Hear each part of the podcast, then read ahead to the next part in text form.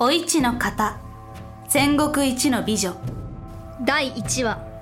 兄信長との決別。戦国一の美女。と歌われた女性がいた。織田信長の妹。お市の方という。戦国時代姫君たちは平時には政略の道具として嫁がされまた戦の折には戦利品として奪われていった女性に自由など全くないこの時代。美女として生まれたことがお市の運命を大きく変えた。人は私を美しいと言うけれど美しいことにいかほどの意味があるのだろうかと思いまする。お市の方は織田信長より13歳年下の妹である。尾張の国の生まれで信長と同じ母から生まれたお市の方が物心ついた時には父織田信秀は亡くなっていた。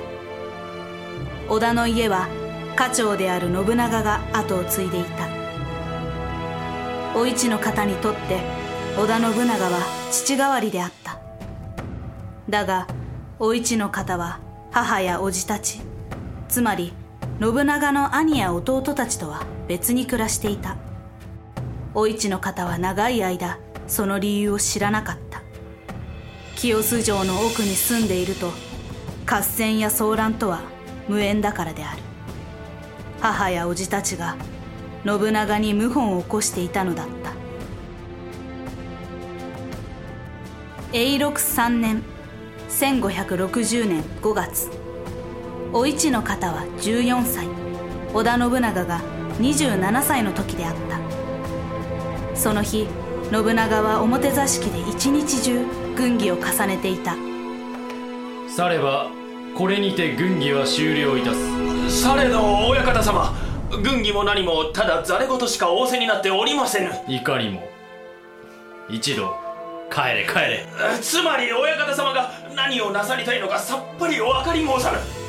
尾張を統一なされた素晴らしき戦ぶりに明るき鏡のごときお方だとばかり思うたが鏡も曇られたのでございましょうか。勝手に申すがよい。帰れ。さればこれにてご無礼つかまつる。一体何をお考えなのじゃ。今川2万の軍勢はすでに小田領内に達するというに。籠城していかほど持つというのか。この様子をお市は奥座敷から聞いていた。何を軍議に図ったのでしょう家臣たちがあれほど兄上に口答えをするのは耐えて久しかったはずなのに。と一人回廊に残された信長がこちらを見た。いっけない。お市は慌てて奥に引っ込んだ。お市戻ったぞ。織田信長は清洲城にいる時は奥座敷に入りお市の方の前でいつも柱に背をもたれかけ無防備な姿でくつろぐのが常であった。お市の方が信長に謀反を起こさない人物だと安心していたのだろうがそれにしても信長はこの年の離れた妹を格別に可愛がった。一はまた盗み聞きしておったな。盗み聞きなどいたしませぬ。兄上の家臣どもの声が大きいゆえ勝手に聞こえてしまうのですいい迷惑です。それはすまなかったな。いやこの通りじゃ。おたわむれをお顔をお上げくださいまし兄上兄上何かありましたか？なぜそう思う？今日の兄上は普段にも増して一段とお美しい。ろうそくは消える間際が一番美しく光るものだ兄上一。もし今日。これから俺が死んだらどうする？どういう意味でございましょうか？駿河の今川義元が攻めてくる。総数2万という大軍だ。だが織田の家臣のほとんどがすでに今川義元に内通しておる。軍議で何も話せなかったのは今川に俺の動きが漏れるのを防ぐためだ織田が動かせるのはせいぜい2000といったところか。これでは織田は勝てぬ。俺は今日死ぬ。どうせ死ぬならば兄上らしくなさいませ。俺らしく。とは？兄上はお若い頃うつけ者歌舞伎者として知られておられましたが兄上がずっと美しく生きてこられたのを一は存じておりまするお市の方が幼い頃織田信長は尾張統一の真っ最中だった。織田信長は骨肉の争いをしていたのだ。異母系織田信弘の謀反を鎮圧し弟の織田信行を二度の謀反で処刑し母土田御前を謀反で追放していた。その一方織田信長は謀反を起こした家臣たちを次々と許した。兄織田信弘をはじめとして柴田勝家や林秀貞さっさ成政などである。謀反を起こした重臣たちを処罰すると織田の人材はなくなり織田の領地経営はたちまち行き詰まる。つまり信長は信用できない重臣を周囲に置かなければならないという状態にあった。織田信長は激しく孤独であったのだ。なあ一よ俺から申しておきたいことがある。決して忘れるな。どのようなことでございましょう？美しくあれ。生きる時も美しく死す時も美しく。美しいとは自分で自分を決めることだ。はい。一そなたは美しい。はい。あらが決まった。どのように？出陣する。出陣する。馬を引け人間50年下天のうち織田信長はこうして出陣していった後世に言う桶狭間の戦いである。織田信長が奇跡の大勝利を収めその名を天下に轟かせる戦いであった。7年後の永禄10年1567年織田信長は美濃全土を制圧し本拠地を美濃の国岐阜に移した。そして同じ頃お市の方の縁談が決まった。相手は北近江の国主浅井長政であった。戦国時代の結婚の常としてお市の方は浅井長政の顔すら知らなかった。お市安心せよ。浅井長政は美しい男である。どのように？とにかく肉親の情に熱い長政の父浅井久政は愚鈍で家臣団に見放され追放されることになった。そこで嫡男である長政が後継者となって父を追放する形をとった。それ自体はよくあることだ。兄上聞いていてあまり美しい話とは思えませぬが。だが長政は家臣団と交渉したのだ。父親の追放先は国外ではなく近江琵琶湖上の竹生島。そして次々と合戦で勝利して家臣団の信頼を得地盤を固めたところで父親を小谷城に呼び戻したのだ。それは。ともかく長政は情に熱い。それが武将にとっていいかどうかは何とも言えぬが。お市にとっては幸せだと仰せなのですね。その熱い情けが。一織田と浅井のくさびとなってくれ。つまり織田と浅井の血を引く子梅ということですね。おおう。浅井氏は越前の国朝倉氏と縁が深く家臣には越前朝倉の縁者も多かったが織田氏と浅井氏はそれまでほとんど縁がない。これは信長にとって国境を接する北近江と港を守るための典型的な政略結婚である。兄上らしくもない。回りくどいのです。一嫁に行け。それでいいのです。兄上のお役に立てるのなら一は喜んで嫁ぎます。小谷城は北近江琵琶湖畔の小谷山の頂上にある険しい山城である決して広くないが手入れの行き届いた小谷城本丸表御殿でお市の方は平服した。この時浅井長政23歳お市の方21歳。浅井備前の神長政である。表を上げなされよ。はいかねてよりそなたの噂は聞いておった。されど噂以上に美しくいらせられる。ありがたきお言葉身に余るばかりにございまする。されど親方様もまた美男にいらせられまする。けれど。けれど。信長の兄上様の冷たくて切れるような美しさとは大きく異なるようなこの長政が信長様に勝ろうべくもない。いえ親方様はもっと大きくて温かい。長政は温かいか。愉快な姫様じゃのう。親子の情というものをあまり知らずに育ったお市にとって長政は初めて出会うタイプであった浅井の家臣は隣国越前朝倉と縁が深い者が多い。そして織田と浅井の縁は本日始まったばかり。小谷城にそなたの知る者はいない。しかし案じるな。決してそなたは孤独を感じることはない。拙者は全身全霊でそなたを守る。ありがたきお言葉。痛み入りまする。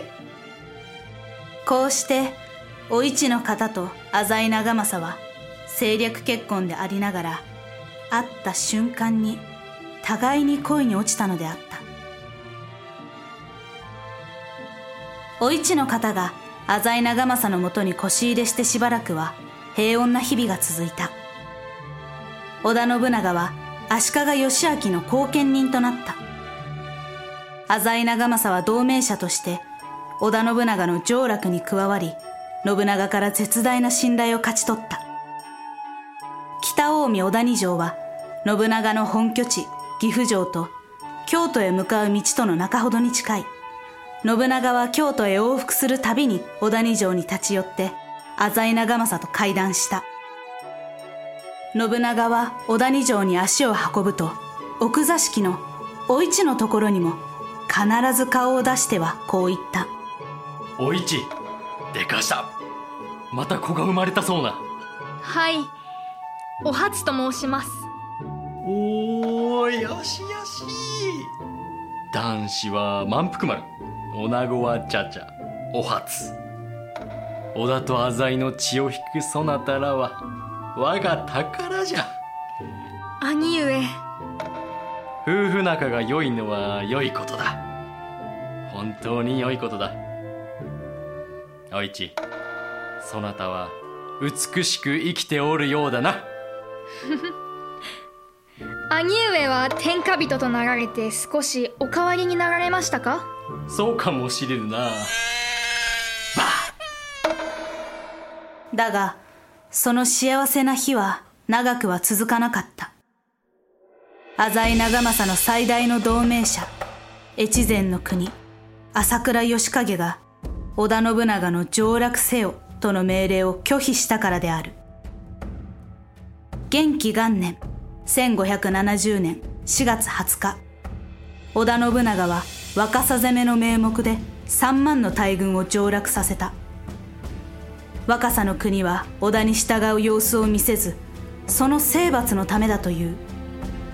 浅井長政は織田信長や使者を使わし何度も確認した。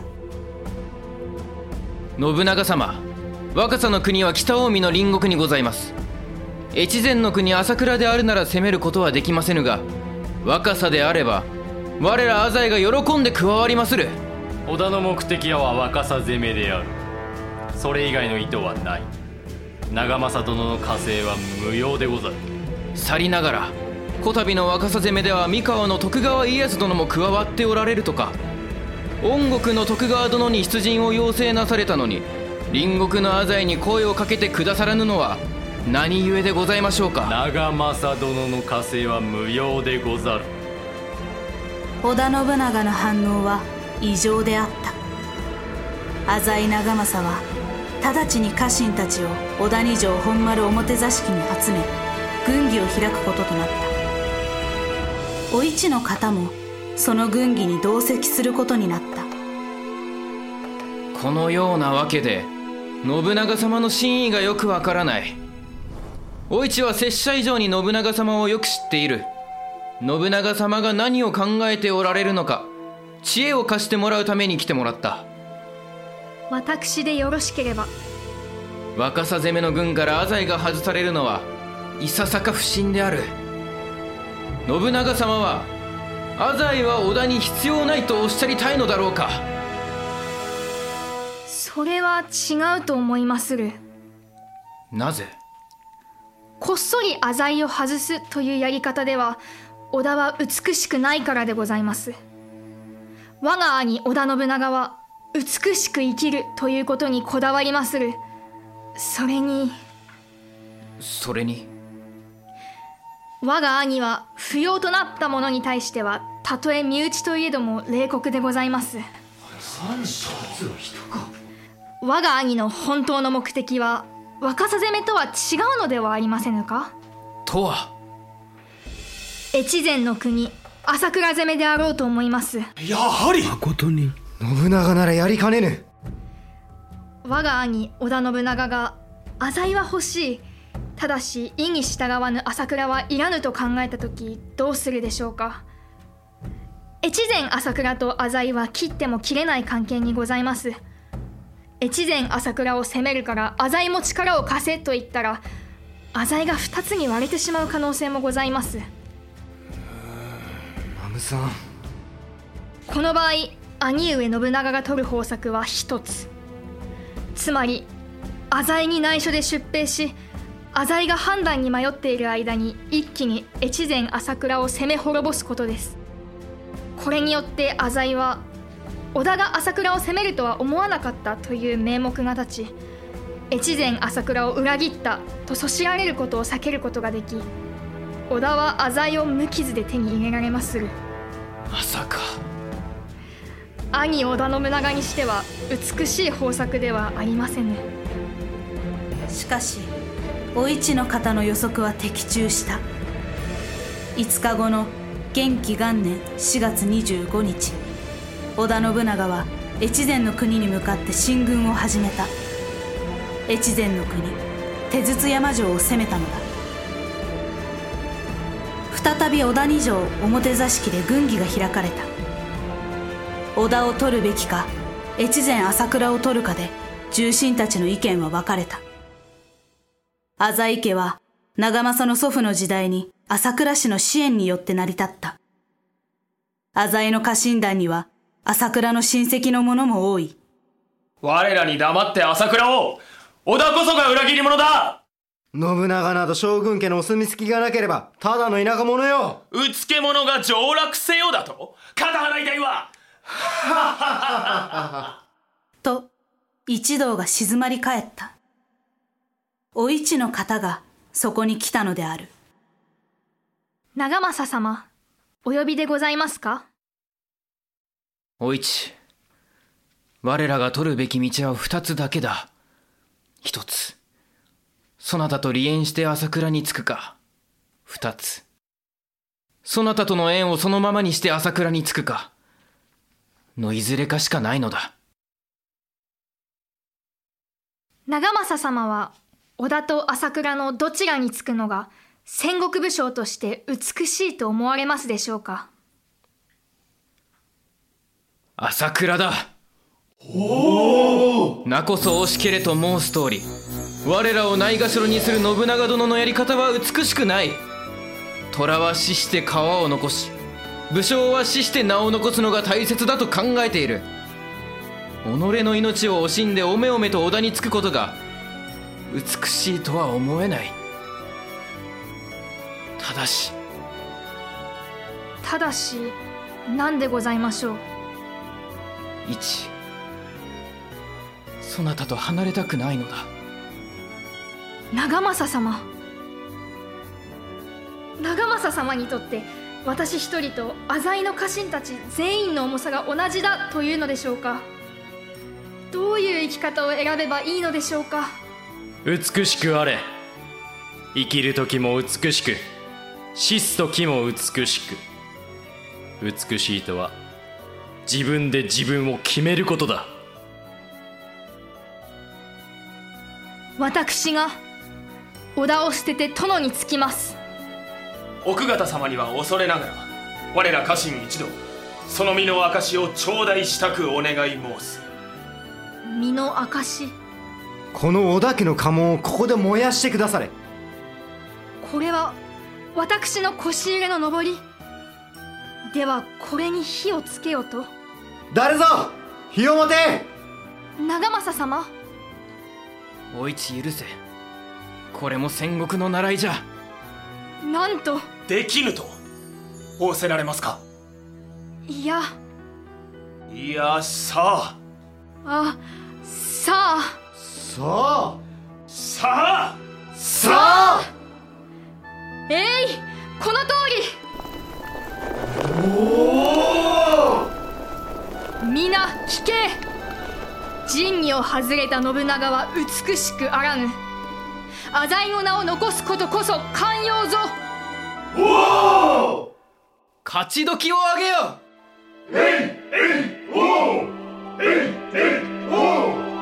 私は美しく生きる元紀元年4月26日浅井長政軍は小谷城を出て越前金ヶ崎を攻める織田信長を襲った。後世に言う金ヶ崎の戦いである。地形的に浅井長政軍が織田軍を挟み撃ちできる場所にあった。織田信長は浅井長政が織田を離れたと知るや否や直ちに戦線を離脱した。浅井長政を恐れたためである。退却に際して織田信長は後衛軍として木下秀吉明智光秀徳川家康らを置いた。木下秀吉らは浅井長政の猛攻をよく防ぎ織田信長の戦線離脱を助けた。元紀元年4月30日織田信長は京都に帰還しそして岐阜に帰還して直ちに浅井長政討伐の軍勢を整えた。これにより浅井長政と織田信長の戦いが始まる。そしてお市の方の波乱の人生が始まったのだ。脚本鈴木喜一郎。演出岡田康出演お市の方北条真央。織田信長浜崎忍浅井長政秋谷東也。家臣 A 家臣1田辺正樹。家臣 B 家臣2大東秀文。ナレーション萩原和葉。選曲効果小佐子音楽協力アマチャ。スタジオ協力スタッフアネックス。プロデューサー富山正明制作株式会社ピトパ。